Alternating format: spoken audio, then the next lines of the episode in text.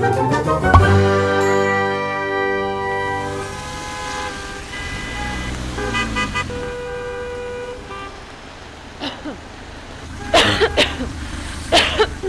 извиняйте.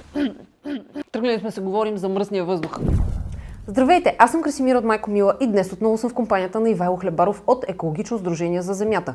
И отново ще си говорим за въздух, но този път за добрите практики от чужбина и кои от тях можем да пренесем у нас, така че да направим нещо смислено в посока на а, повишаване на качеството на въздуха. Кои са мерките от другите страни, които можем наистина ефективно да пренесем у нас?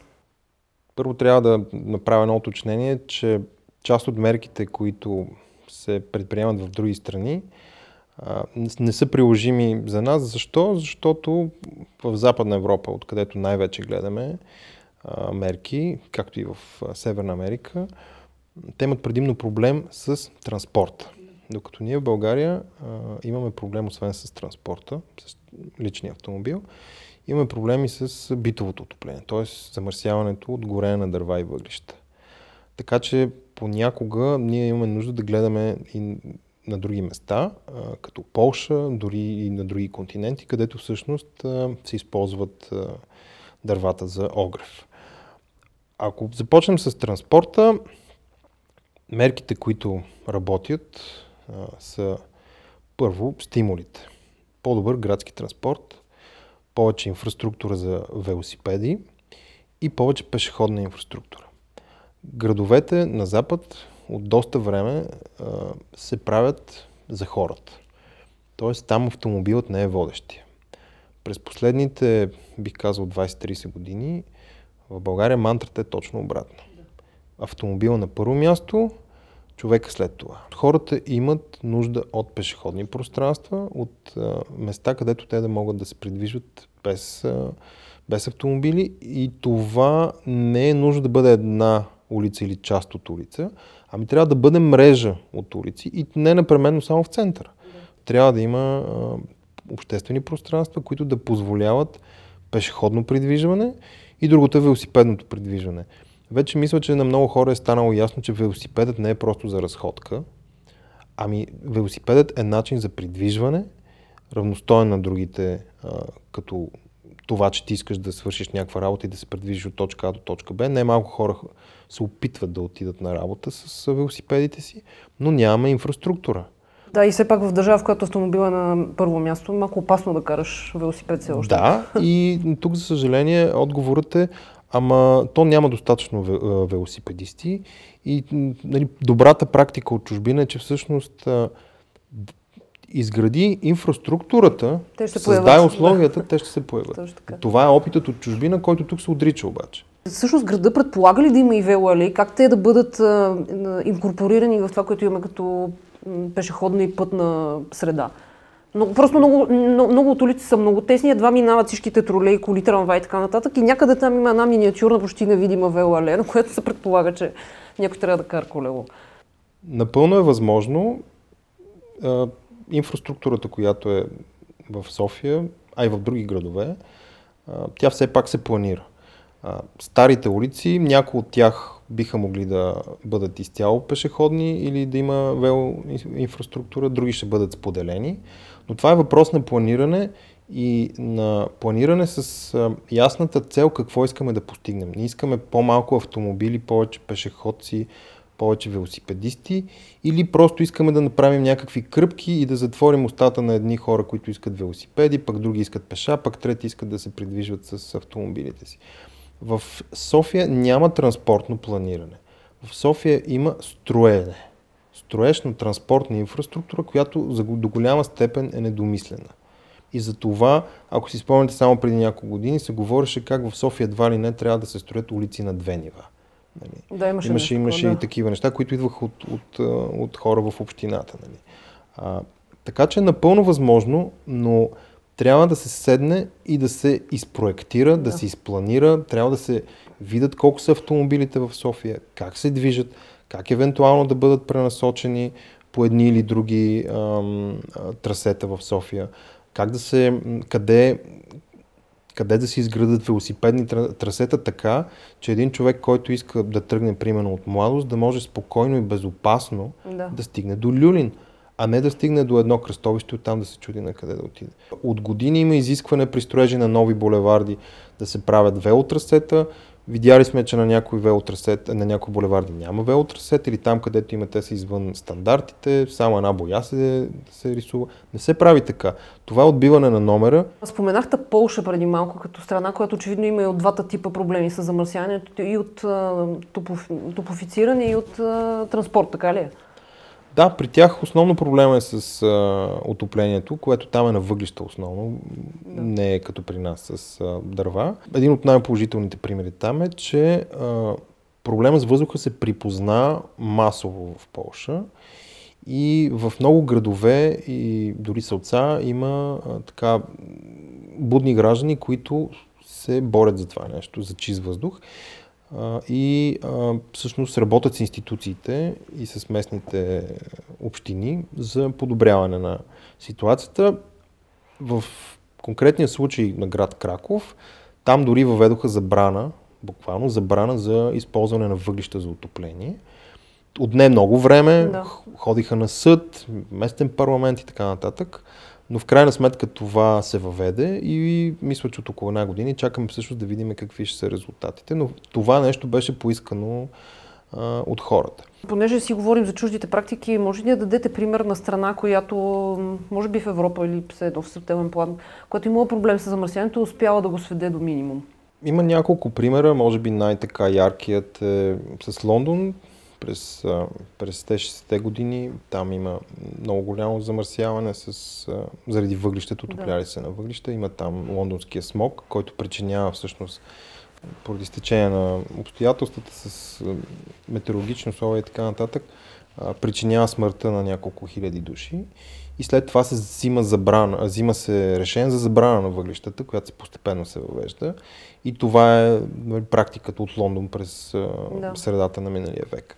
В Швеция, например, още преди повече от 10 години е въведена практиката, че ти ако имаш камина в къщи, можеш да я ползваш с дърва един или два пъти в месеца при някакви определени условия. И там контрола до някъде се осъществява от съседите да, ти, защото а, те всъщност а, веднага ще усетят, когато ти си запалил камината и те знаят, че това е вредно, по принцип, което излиза от, от комина. И ако ти го правиш всеки ден, те сигурно ще, ще подадат сигнал, че ти да. не спазваш съответната уредба. Между другото, една от държавите с най-чист въздух е точно Швеция. Да, това беше следващия ми въпрос. Да, тя от държавите с най-чист въздух. Сега, там седи и другия момент, че в, на много от местата, където а, се измерва, всъщност има много малко, много малко хора живеят там, т.е. доста по-разредено е да. е спрямо нас. И при положение, че не, рядко се използват дърва и въглища, даже О, въглища, нали, е ясно, че няма как да се измерят високи концентрации на замърсяване. В Америка там от години отоплението, там рядко се отопляват на масовото, говорим за масовото отопление в градовете, не се отопляват с твърдо гориво, така че там този проблем е почти не съществува. По отношение на транспорта в Штатите също проблемът е по-малък, защото Европа е тази, която въведе масово дизеловия автомобил, да. който създава големите проблеми с замърсяването на въздуха. Знаете за Дизелгейт, там пък и се оказа, че и самите фирми-производителки мамят умишлено в това какво количество емисии се изхвърлят. В Штатите просто нямат, почти нямат дизелови автомобили и затова те нямат проблем там с, да. с азотния диоксид от, от транспорта. В Норвегия до април разбрах всички ще минат на електрически коли. Да, Норвегия през последните две години а, над 80% от продажбите на нови автомобили са електрически. Ясно е, че това не е постижимо за България. А, може би някой ще каже, да, чудесно би било поне втората употреба електрически автомобили да дойдат при нас, защото ние сме царете на втората употреба, което по принцип не е лошо, а, да има повторна употреба, но а, както казах и в предишния епизод, а, трябва да, техническа, да са технически пригодни тези а, коли, се, които да. се използват и да се поддържат. Ако един автомобил е изряден, той вероятно ще замърсява много по-малко. А, ясно е, че в момента има тенденция към електрификация на, на транспорта в цяла Западна Европа. Говори се за забрана а, 2035 година на двигателя с вътрешно горене, т.е. новите автомобили да са изцяло електрически. И това, тази политика в Европа е въпросът какво ще доведе тук, дали старите дизели, старите бензини ще дойдат при нас и какво ние ще правим. И тук вече е ролята на, на институции като Министерството, които и правителството, надяваме се в някакъв момент да имаме работещо правителство, които ясно да кажат кое е приоритет да. и да видят какви са механизмите България да не, се, да не остане, защото тя отдавна се е превърнала в така, до някъде в гробницата на Западна Европа, когато става въпрос за автомобили. Това ме води към следващия ми въпрос, коя да е в страната с най-замърсен въздух в Европа и просто надявам да не кажете България, но сигурно. Ами не, не е България, а, защото в, в, в, Западните Балкани, които са също в Европа, да.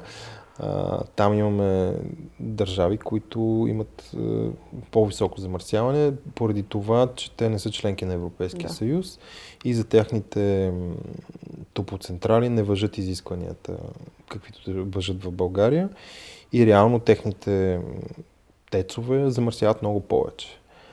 А, но вероятно сте виждали тази карта, но и да не сте, така като погледнете картата на Европа, от един момент от Централна Европа насам въздуха рязко, рязко, се, рязко се влушава. Една част е заради, разбира се, заради географски съображения и метеорология. Нали, ние тук сме много по-затворени, да. много повече планини, котловини и така нататък. Но от друга страна и това, че хората до голяма степен продължават да се отопляват на, на, на дърва и въглища. Да. Нали? Чували сме за мерки като в Париж, например, където хората ползват безплатен транспорт, когато замърсяването е голямо. Могат ли такива неща да се въведат и в България? Ефективни ли ще, са, ще се прилагат ли изобщо, ще се спазват ли? В София специално има подобна мярка, но тя е много недомислена. Зеления билет. Зеленият билет, който се а, може да се ползва при дни с наднормено замърсяване на въздуха. Когато беше измислен, той беше измислен за дни, в които има многократно замърсяване на въздуха, което беше направено всъщност така, че в много рядки случаи, много редки случаи този билет да се ползва. Всички ние разбираме в деня, в който е обявен зеления билет и сами разбирате, че вие вече сте си направили плана как ще пътувате, с какво ще се придвижвате. Или даже дори и, сте тръгнали вече. И да. най-вероятно сте и тръгнали, може и да сте стигнали да. дори вече там. И няма никакъв начин вие да, да се, почти е невъзможно да се възползвате от това. Ще дам един пример с Пловдив където тази година а, има произнасяне на съда, финално, след 10 години дело. А, и съда в крайна сметка какво каза? Че години наред проблема с качеството на въздуха е бил неглижиран в, в Пловдив, че общината има задължение да постига резултат. Тоест, изготвяйки, изготвяйки програма, тя трябва да постигне резултат и резултатът е чист въздух, влизане в нормите. Да. Това е много важно решение, което казва спрете да правите програми, които да не изпълнявате и на следващите 5 години да пишете нови. Всъщност това ли са мерките, които са въведени в България? Зеления билет, евентуално в някакви крайни случаи, забраната за горене на отпадъци и какво друго? Със сигурност една от основните мерки, които се въвежда, това е подмяната на отоплителните уреди в редица общини. Проблемът там е, че много бавно става тази подмяна. Друга мярка, която се предвижда, предвижда за големи общини, като Пловдив и София, е въвеждането на така наречената нискоемисионна зона. Това е зона в града, в която определен no. вид автомобили няма да бъдат допускани или ще бъдат допускани при някакъв определен режим. А кой ще следи за това нещо отново да дойде на контрола? В момента контролът, който се мисли в София е да става чрез камери, които са инсталирани по принцип за следене на трафика. Знаете, че лятото тази година се започна въвеждането на екомаркировка на автомобилите, които да. преминават технически преглед. Тук има много, има много неразбори, за съжаление.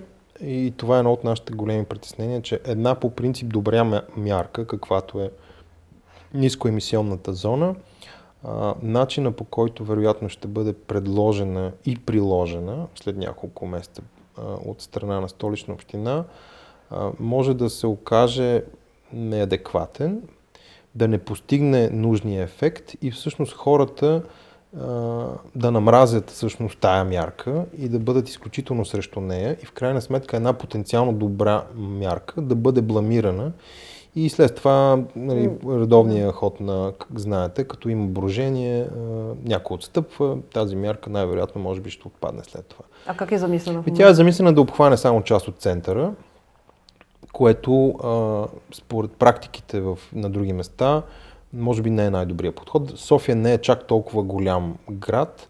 А, по-логично би било а, една такава зона да се въведе за целия град, за да няма неравнопоставеност. Да. Тоест всички не може тези в центъра, какво те да живеят при малко по-чист въздух, пък другите. Нали? Да.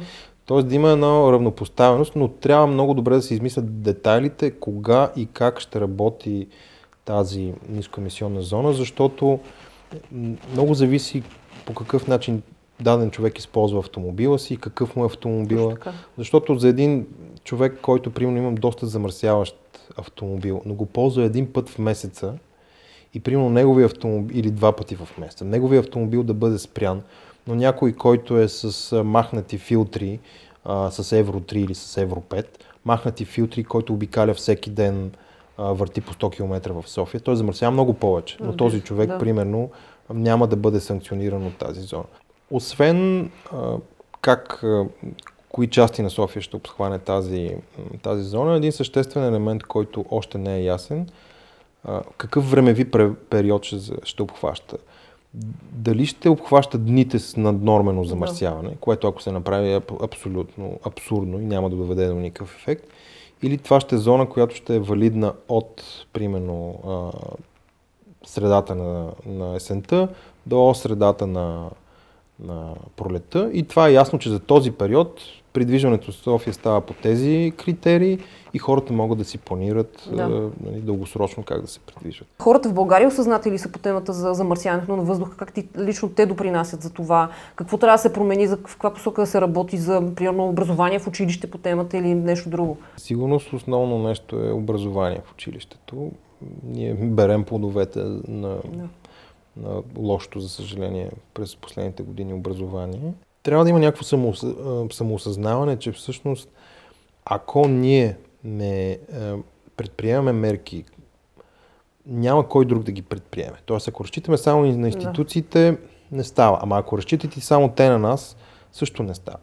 Тоест, ние трябва в известна степен да бъдем самокритични и да се опитваме, доколкото можем да, да правим така, че да живеем по-добре.